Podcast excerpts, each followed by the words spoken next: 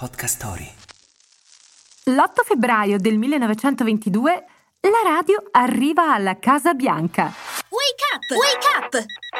La tua sveglia quotidiana. Una storia, un avvenimento per farti iniziare la giornata con il piede giusto. Wake up!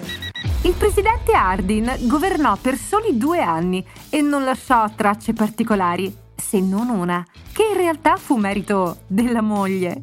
Florence King fu la prima ad introdurre un apparecchio radiofonico nella residenza presidenziale e non solo, aprì le porte della Casa Bianca ad artisti e cineprese e tra l'altro fu la prima moglie di un presidente a votare, visto che il diritto di voto alle donne negli USA entrò in vigore l'anno precedente alle elezioni presidenziali. Florence, secondo molti, fu la prima First Lady in senso moderno della storia noi non possiamo che rendergliene merito.